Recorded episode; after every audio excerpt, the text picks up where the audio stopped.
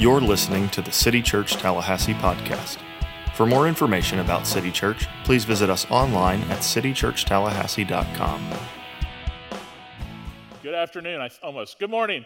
Uh, my name is Dean, the pastor at City Church, and we're starting a series this week called Tensions. We're going to look at the reality of the fact that since we are people living in a world that spiritually is not our home, that physically, yes, we live here, our address is here, but spiritually, we're told that our citizenship is in heaven, that we're going to have some tensions in life as we're trying to live for Jesus in a world that should be a foreign world to us as believers. Uh, before I pray, I just want to remind everybody here today, I told 8.30 and 10 o'clock this, I, I was just thinking about this on the way here this morning, how amazing it is that every single person in this room, every single person matters to God. Every single one of you. Like you matter to God. And as your pastor, my hope is that since you matter to God, that God will matter to you. That you matter to God, and since God, since you matter to God, that God will matter to you. We're told that we love him because he first loved us. So that's why we talk about the good news of the gospel of Jesus Christ, what he's done for us every week, no matter what the topic is. So we believe we need to return to that over and over again, remind ourselves exactly what God thinks of us and what he's done for us in his love to reconcile us to himself. So you might not feel like you matter anywhere else right now, but you matter to God. You might matter in all kinds of places and feel really good about that, but how much greater than the fact that you matter to God? So because of that, let that let him matter to you. Let's pray together and we'll jump in. Our Father, we are so thankful for that. That you love us, that the creator of the universe loves us, that we matter to you, that we are so loved by you that you sent your only son to die on a cross to die a death that we deserve because our rebellion against you, that rather than punishing us as our sins deserve, that Christ, the perfect one, stood in our place. So we're thankful that we are not condemned in Christ, that Christ was condemned for us. Lord, and I ask that in his resurrection that we will worship him and anticipate a future resurrection for ourselves we will be with you for all eternity. I ask you speak through me this morning uh, that what we hear from the scriptures and the tensions we're trying to resolve as believers, that it will lead us to understand more of who you are, what you call us to be as your people, and that you keep the enemy out of this place. We know the enemy is real, that Jesus acknowledged the enemy is real, and the enemy does not like the church flourishing in Tallahassee. So we ask the enemy stays away and you be with every church in our community as we gather today. Let us all proclaim Jesus and walk out these doors afterwards, following Christ into the world. We thank you for your love for us, and we're grateful for all this in the name of Jesus. Amen. So the first tension we're going to look at is the idea of ambition. Ambition. What does God think about us being ambitious? Does God want us to be successful? Like, is us being ambitious for the things in this life and the things of this world, does that matter to Him? Is it a big deal to us? Because living in a world that rewards ambition, like our world does, while claiming a faith that points us away from ourselves, can really cause a tension if we're being honest about the things of God. I mean, our culture, our society really does reward ambition. Every year, when a high school graduate goes off into the next phase of life, you know, you're told God has great things for you. Seize the day, go get it. You have unlimited potential. Ambition is a really big deal in our society. We take pride in being driven in our ambition, the drive to be successful. Or we have some shame or a little bit of guilt that we aren't driven. So, kind of two sides of the camp there. And ambition now has become its own industry.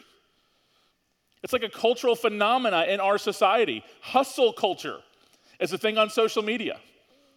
You're going to crush 2024 if you do these 12 steps and subscribe to this Substack, this podcast. You know, what makes this interesting and can cause some tension for us is that Jesus wasn't one that by today's standards and understandings we would actually call driven or ambitious. That might sound strange at first. Notice I said by today's definitions of our current American society, Jesus would not be someone who was leading hustle culture podcasts. Rather, though, he operated out of the fact that he was called. He was called. Jesus was called to the work his father gave him. He was called to give his life for his sheep. He was called to glorify the Father with his life. Ultimately, he was called to redeem his bride, he was called to die. And what's interesting to me as I study the life of Christ, and this actually ministers to me here in this day and age, the majority of what Jesus gave himself for and gave himself to would not be realized during his time on earth. it would actually come later. Think about that. The majority of what Jesus gave his time and gave his life to would not be realized during his life on earth, yet he lived with purpose and he lived with passion. So, as followers of Christ, what should we think about ambition? Is ambition a bad word? I read earlier someone talk about a watermelon. Watermelon is a great fruit, reminds you of summer and like Americana. It tastes like nothing randomly, but we love watermelon. It's just one of those things. Seedless, please, is my preference. That's probably like fake watermelon, I'm not sure. But people love watermelon. A watermelon is meant to be eaten around family, at the table, outside in the backyard, during a cookout. What if we take a watermelon and play soccer with it? If you have any kind of strength in your foot whatsoever, what's going to happen to that watermelon? It's going to explode and blow up everywhere. It's not the watermelon that's the problem. It's that the watermelon was taken out of its context and used in the wrong place, as crazy as playing soccer with a watermelon sounds. That's what's happened with ambition. See, ambition and the drive to be successful, those aren't bad things. But in our climate today, much ambition is tied to being something, having something, showing something, and proving something. Being, having, showing, proving. So it's not ambition that's bad, it's what ambition can do to us, what it makes us become, and what becomes the ultimate goal of us being driven and desired to be successful. 1 Corinthians chapter 4 is where we'll start today. And Paul is writing to a very man centered culture that's happening in the Corinth church in chapters 2 and 3. He's trying to push them away from a man centered faith that was very much about self glory and the right kind of identities with people and leaders, a tribal kind of identities, people receiving their worth from being associated with different, different men, different leaders. And Paul writes this to them He says, A person should think of us in this way. Remember the whole ambition part right now. It's being, having, showing, proving. That's all for an audience who want to be watching. Now, audiences don't go away. He says, since they're here and people are watching and paying attention, here's how they should think of us as servants of Christ, as people who serve Jesus and managers of the mysteries of God. Throughout the Old Testament, God gave us a mystery of how He was going to redeem His people. It hinted towards the coming of the Messiah. He promised the coming of the Messiah. We weren't exactly sure how it was all going to come about. It was the mysteries of God. And then when the baby occupied the manger in Bethlehem, the mystery of God was revealed that this Messiah would go and give his life to redeem God's people once and for all through his death and resurrection. Those are the mysteries of God. Now, all believers are managers of that. We carry that truth, we carry that good news. So we could say that a person should think of us as called, one, to God's family, to a life with Jesus as his servants, and also to his church, to his mission as managers of the mysteries of God. He's saying that's what should drive us to be seen a certain way in this light. In this regard, it's required that managers be found faithful. God is telling us through the Apostle Paul his big dream, his calling upon our lives that we be found faithful. Then he says, This is of little importance to me that I should be judged by you or by any human court. In fact, I don't even judge myself. As in, what they think and what you think, and even ultimately what I think about me, is not the most important thing. What matters the most is what God thinks about me. And that should fuel my self worth. It should fuel how I handle the opinions of others.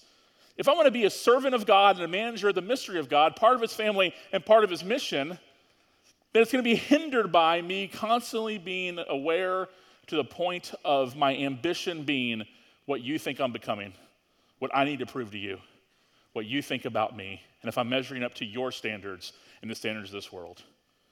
If I'm not conscious of anything against myself, but I'm not justified by this. It is the Lord who judges me. He says, Jesus is my justification. He is the one who has made me not guilty in the eyes of God because he became guilty for me. Anyone in this room who's a believer and has a past of painful, we all have a past of sin and even a present of still, still sinning. But let's say you have kind of a painful, embarrassing, like life wrecking history of or time with sin in your life. Here's the reality in Christ, God does not see you that way. He sees you as someone who has been justified, declared not guilty, made right with him. And he goes, It's the Lord who judges me. That's the most important thing. Now, people saying that God judges me is almost like a defense mechanism today. God's the one who judges me, not you. It's the adult version of you're not the boss of me. You know, like when you're seven years old, tell a kid on the playground, you're not the boss of me. Tell your older siblings, you're not the boss of me. Even tell the parents, you're not the boss of me. It's like, actually, I am. And you want to pay rent or you can move out? One of the two things, even though you're seven. I'm the boss. He says, The Lord who judges me. Rather than that being a defense claim, that should scare the everlasting crap out of us. That God is the one who judges us. Unless the verdict has already been declared as a Christian in Christ and you were declared to be not guilty. So we're no longer fearful of the judgment of God. We have a healthy fear of God, but the judgment of God over our lives has already been a verdict and it is not guilty because Jesus was guilty in our place. Paul's reminding them of this. That the judgment of those out there don't matter because the one true judge is happy with us. He approves of us because he approves of his son, who never sinned and always did the will of God. So don't judge anything prematurely. There's a bigger picture, he's saying. Before the Lord comes, then it will all make sense of all the things that God is doing in our lives to make us more like Jesus. Because he says here, who will both bring to light what is hidden in darkness. As in, God cares about the truth, He cares about what's going on inside of us, He cares about our motives, and reveals the intentions of the heart.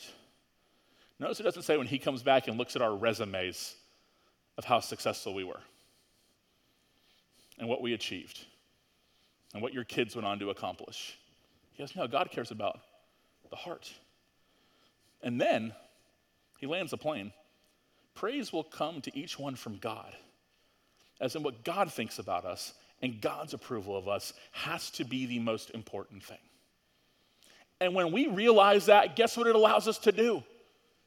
It allows us to be free to be ambitious for the things in our lives that we believe that we're gifted to be or wired to be. It allows us freedom to do that because we're not finding our worth in those things. We're not, we're not taking watermelon and playing soccer with it. We're using watermelon to do what watermelon was meant to do be food. In other words, we're using ambition for what it was meant to do bring glory and honor to God and not ourselves. Here's a great prayer in Psalm 119. And as I read it, I love for it to be a prayer for you, that you kind of pray it in your own heart as I read it. Turn my eyes from looking at what is worthless. Give me life in your ways. And by worthless, it's basically anything that has an expiration date. Hum- humans, we have a soul, we do not have an expiration date. We have an expiration date here on earth, but Christ's resurrection ensures ours. So ultimately, I want to turn my eyes to things of eternal significance, and that frees me to pay attention and be faithful to the things of this earth. It may not be eternal, but I'm called to be faithful to them here and now.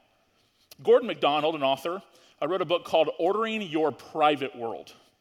I'm going to use some of that a little bit here this morning, on and off of some points here uh, from one of the chapters in the book, where he writes about the difference between being called and being driven. Remember, Jesus would not pass the test for being driven by hustle culture of today, but he was absolutely called. And all of us, what we share in common as Christians is we have been called to two different things. I'm reiterating myself just so we land to make sure we're clear here. That we're called to God and his family through Christ, and we're called to be a part of his mission. So, no matter what you do for a living, no matter where you are in your life phase retired, elementary school, stay at home mom, engineer, nurse on a hospital floor, third grade teacher, work in the Capitol, whatever it could be, every single person in this room is called. Now, it may not be called to the exact, you might not feel called to the exact vocation that you're working right now or the exact life phase you're in right now, but here's what's freeing. I don't see anywhere here in the Bible where it talks about a call to be a nurse, or a call to be a school teacher, or a call to be in politics, or a call to be a mental health counselor, or a call to be a photographer. That doesn't mean you might go, well, that's not true. I, am I do feel called to teach. That's the reason why I do it. Hello, they don't pay us very much. Like, right? like I, I, do, I do feel, like, have you looked around? it's, it's kind of hard right now to be a teacher. But I do feel called to it. I'm, I'm not saying that you're not that. What I'm saying is, how God views calling for us is the same for somebody working downtown as it is for a stay at home mom, as it does for a retired grandparent, as it does for a 17 year old, as it does, this is really important, for a Christian in poverty in a third world country that doesn't even have electricity, and for a Christian that's in jail right now for their faith in a closed to the gospel country. It's all the same. We're called to Christ and we're called to his mission. And God, by his sovereignty, allows us for those callings to be played out in the real world by letting us use our gifts and our passions and our desires and our life situations or our opportunities or simply just the need to earn a paycheck for your family, that none of it's mundane. So we need to see ourselves as called rather than employed. And by called, it doesn't mean you wake up in the morning and go, oh my gosh, I love going to work in the morning. That's not what we're talking about. I mean, there's a greater purpose than just trying to get a pension or just to pay the bills.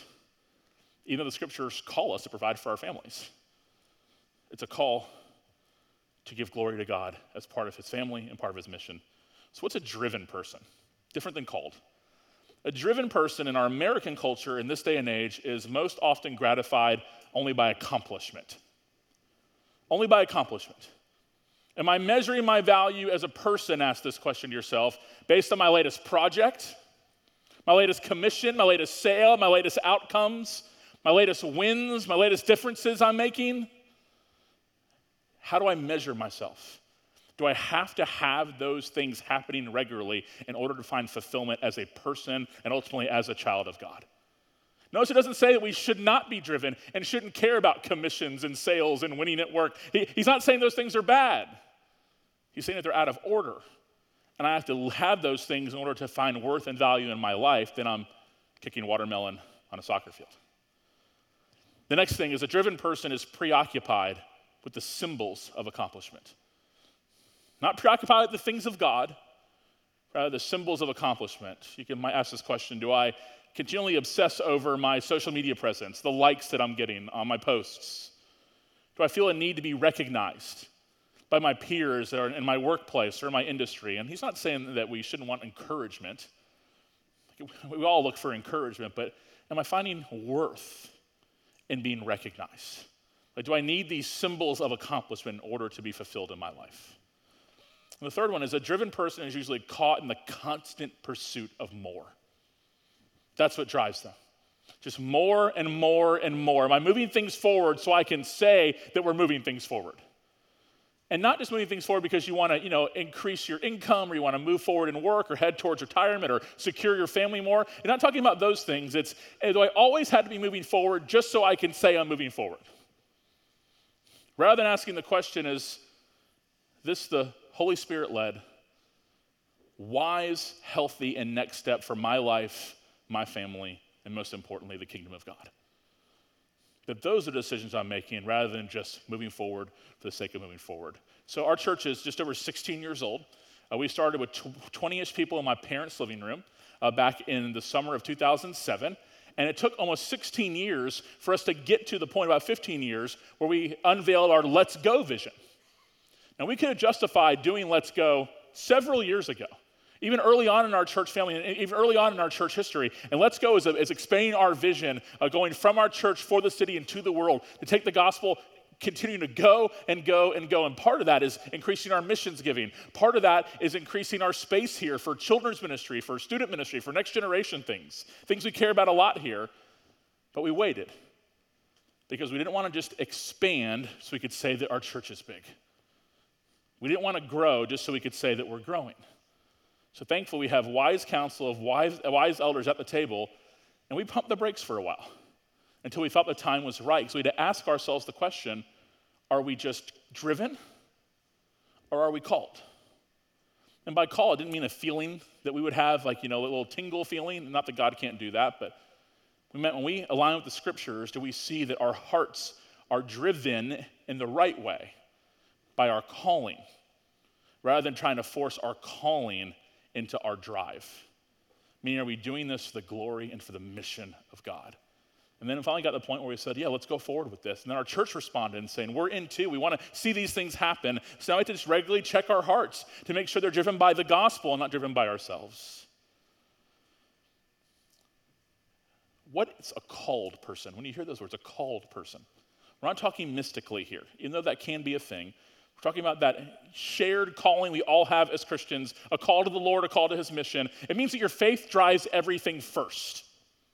Like, that's the catalyst for everything you do. Like, you don't provide for your family just to provide for your family. You provide for your family because the scriptures call you to provide for your family. You operate as a father or a mother not just because you have kids, now what? What do we do to survive? No, it's because you're driven by your calling to Christ and to his church. Every Christian is called to Christ, every Christian is called to his mission. We all have the same big picture and calling, which means that no one in this room, not one Christian in this room, is doing anything insignificant right now. No one. There's nothing beneath you. You're not settling for anything like the world likes to tell you. If you're doing something for God and for His glory, what you are doing right now in your life, no matter what it is, is significant. So do not believe you have to arrive at significance or your significant days are way behind you. Those are lies from the devil.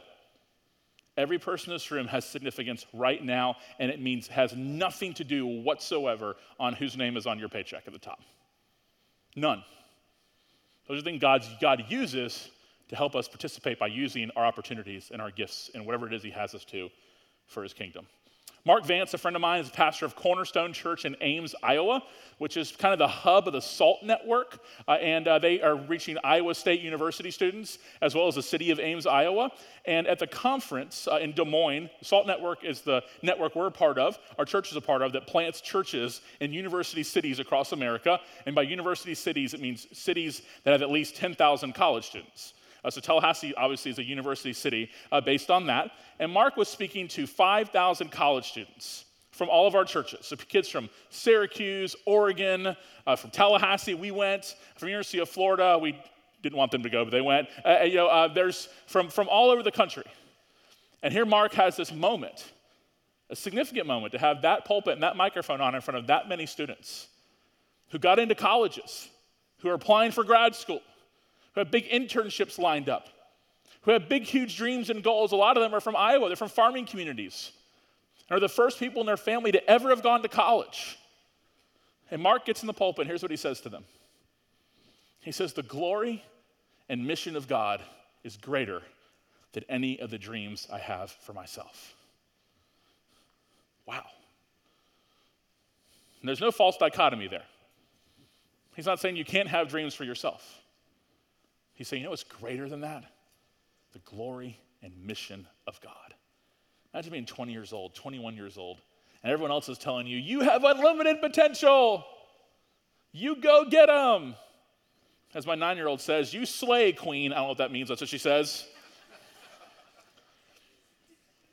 and here, a pastor, trusted, respected pastor, stands in the pulpit in front of 5,000 in an arena and says, you know what? All those dreams are great. I'm not discouraging you from them. But the glory and mission of God is better than all those things. And your decisions you make in your life should be based on those things. I have a friend who had the opportunity, because of his experience here politically, to really move up into a whole other realm and make a whole lot of money. Like, whole lot of money. Which there's nothing wrong with that. Praise God that he's up giving people opportunities to make a whole lot of money. It's great.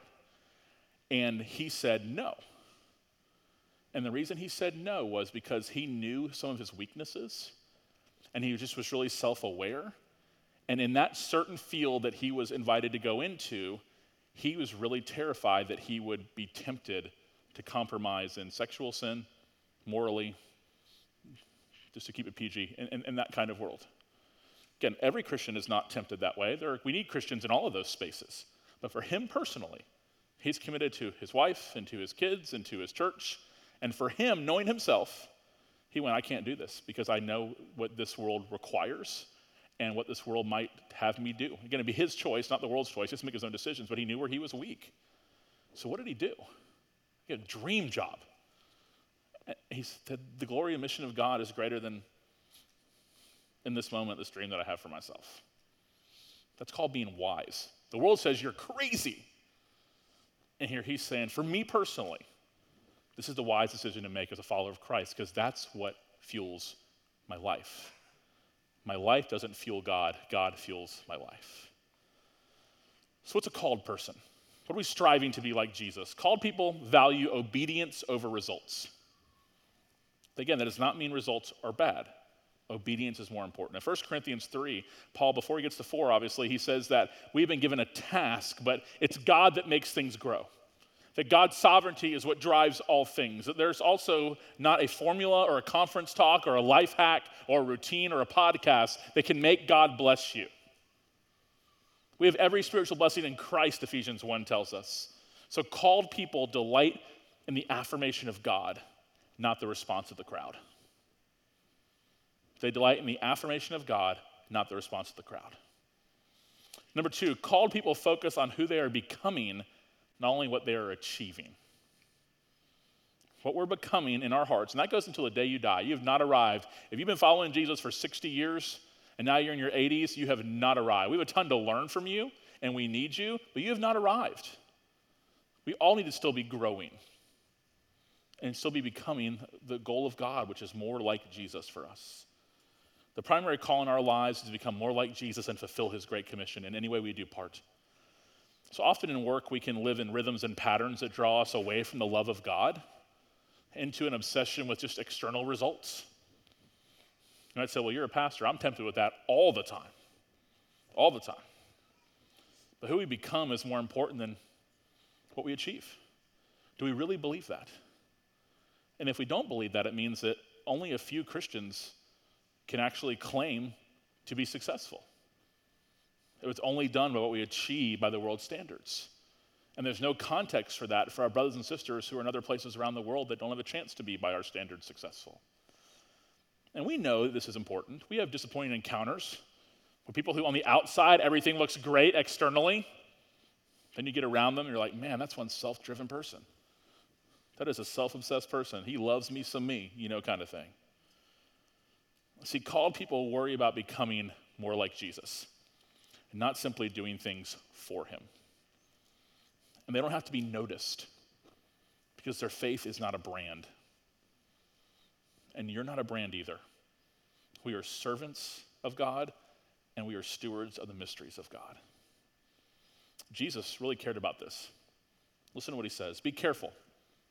So, the Savior of the world who loves us gives us those two words Be careful. That we should really pay attention when Jesus begins a sentence like that. Be careful not to practice your righteousness in front of others to be seen by them. Otherwise, you have no reward with your Father in heaven. Because your reward was to be seen as righteous by others, and guess what? You got that reward. He keeps going. Whenever you pray, you must not be like the hypocrites because they love to pray, standing in the synagogues on the street corners to be seen by people. Truly, I tell you, they have their reward. What's their reward? By other folks. And guess what? They accomplished that. He says, But you, when you pray, as there's an alternative here for the people of God, not the hypocrites. Go into your private room, shut your door, and pray to your Father who is in secret. And your Father who sees in secret will reward you. How will He reward you? By your heart being in tune with what He wants for your heart. What a great reward that is. Now, this is actually liberating. For people that maybe feel a little guilty because you're not very good at praying out loud. Like you don't get asked to do the prayer at Thanksgiving. You know, the guy who prays at Thanksgiving is always one who like calls thunder down from heaven like mom's crying at the end, you know, like that, that, that kind of stuff. Thought the food got blessed four times, you know, during the prayer. Well, here's the truth God doesn't care about that. He's not concerned with how well you pray out loud. That's not a marker of spiritual maturity at all. It might just mean you're a good speaker off your feet. You know what honors God? Not the awesome prayer out loud. You know, there's a place for that, and we do need that in the family of God, people to lead us in that way. The person who goes in the room and shuts the door and prays by themselves and nobody hears it but the Lord. So don't feel guilty if you don't like to pray out loud. That might actually be a sign of spiritual maturity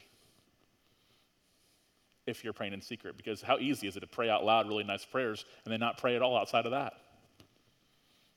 God says, I care about the heart. He doesn't want your quiet time to be a branding event. the perfect filter of your Bible and pictures. And like, who are you doing that for? He wants you to be in His Word, to be in prayer, to be in His church. He says this when you fast, don't be gloomy. I love that word, gloomy, like the hypocrites. And they really did this in the first century, for they disfigured their faces so that their fasting is obvious to people. Truly, I tell you, there it is again mission accomplished. They have their reward. Everybody thinks they're spiritual. But when you fast, put oil on your head, wash your face. So your fasting isn't obvious to others, but guess who knows about it? Your Father, who is in secret, and your Father who sees in secret will reward you. Jesus cares about your heart, doesn't that? Don't you love to hear that? I do. Like, he cares not just about our performance, he cares more about our hearts. The third thing is call people to see the bigger picture. They get God's doing something they might not realize right in the moment with their lives. They trust in his sovereignty. They can look uh, to something and say, wow, the kingdom of God is expanding, God's doing a work. And they realize that temporary wins are not the goal. They reject the world's mantra that says you'll find joy when you do what makes you happy. Instead, they know they'll find joy when they do what makes God happy. Kristen Wetherell is a great author. She writes this So, can Christians be ambitious in a way that pleases God? Like, what's the tension there? How do we do this in a hustle kind of culture? She says, Yes. Christ lived and died and resurrected to free us from bondage to selfish ambition and vanity, giving us a purpose beyond merely making ourselves comfortable, happy, rich, and well liked. The glory of the Father was Christ's pursuit, and it took him all the way to Calvary for your sake and for mine. And all this is so that Jesus himself, Jesus would be our ultimate, lasting pursuit and our most highest ambition. In other words, ambition is a great attribute. It's a terrible God. It is a great attribute. It's going to help you out a lot in a lot of things in life. It's a terrible God. So, yes, go after the opportunities you've been given, the situation you've been put in, whatever you believe the calling is on your life, secondary calling in this moment, but be really careful for subtle leaks and sh- subtle shifts into working for your own glory and it being all about you. Because here's what we got to continue to remember in our day and age, especially. You don't, get, you don't get to use God for your purposes, He gets to use you for His. You don't get to use God for your purposes. He uses you for His. He is not someone we tack on to our ambitions and dreams. He should drive them. Because Paul said in verse 5, he's going to bring to light what is hidden in darkness and reveal the intentions of the hearts. And then praise will come to each one from God. What a, you know what success looks like? Well done, my good and faithful servant. Well done. And a Christian who is homeless to a Christian who is in prison in, the third, in, in a closed country to the Christian that's influencing all kinds of people on their phone to the person who's pastoring a church. That's what success looks like. To hear, well done, my good and faithful servant. And if that's not our goal, we're going to leave a deeply dissatisfied life. Deeply dissatisfied. When those subtle shifts happen, that leak happens of ambition and glory. And let me tell you what, it happens all the time in our city. Benton Road North, all the way past Chiles High. It's the midlife crisis, capital of the world per capita. And now it's become even a quarter life crisis. People are trying to wreck their families, on and on and on. We don't reject that by condemning people. We reject that by pointing them to something better, which is the glory of God being a part of God's family, letting Him be your ambition, Him being your worth. There's not more to be gained by disobeying God than there is to be gained by obeying Him. You don't have to go around God with all you're looking for in your life rather than right to Him. Because the life you've always dreamed of, it's actually found in someone else's life. And it's not somebody who follows you on Instagram, it's Jesus Christ.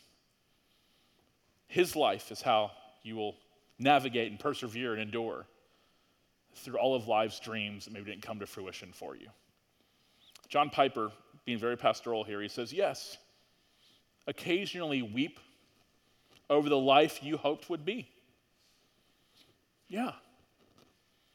He says, grieve the losses. He goes, then wash your face. Trust God and embrace the life you have. Yeah, sure. There's tears to be shed over life not working out as you thought it would. Maybe not based on anything you could control and somebody else's choices. Then you got to wash your face. Trust God and embrace the life He's given you right now, intentionally, to be used for His glory and for His kingdom, and whatever the context it is He's placed you in. I was in a on a plane ride back from London. It's like so long. And I'm like really fidgety and all these things. I'm just like struggle busing. It's like walking laps around the plane. Not because I was trying to get my steps in, which that probably have been good too, but I just needed to walk. So there's a guy reading his Bible towards the back of the plane. And I'm like, it's just this thing with the pastor. It's like, hey, you know, kind of thing. He's reading his Bible. And I, um, I just started making small talk with him. And he was from Scotland. And he's a church planter in Scotland. And he was flying to the United States for a wedding. Like, man, you got to really like that person to fly all the way here for a wedding. So um, there's like three people that passed that test for you, right? And uh, so we were, we were talking, and I said, so man, what's, what's going on? And here, totally different context, totally different world. I just wanted to hear, like, what's ministry look like? I know nothing about the church in Scotland. Like, what's the culture like? We're just having this conversation. And he was like, man, you know, I couldn't believe he said this. I was just like, he goes, honestly, we're just trying to help people see there's more to life than two kids, a dog, a forever home, and plastic surgery. He didn't say those things are wrong. He says more to life than those things. And for a lot of people, like that kind of is all there is to life. So no wonder once you arrive there, you have a midlife crisis and you tap out and you check out and you're dissatisfied. You need something different because all life was just kind of this. And then it happens, and he's like, we want to help people know they're more to life, more to life than those things. In other words, you matter to God, so God should matter to you. Let's let his kingdom be our ambition. Let's pray together. Our Father, we are thankful for your love for us. We're thankful that you give us second, third, 25th chances, uh, how often we stumble and fall. And probably the biggest area where we stumble and fall comes from something inside of us that wants to give glory to self. And our actions and choices usually are a result of that.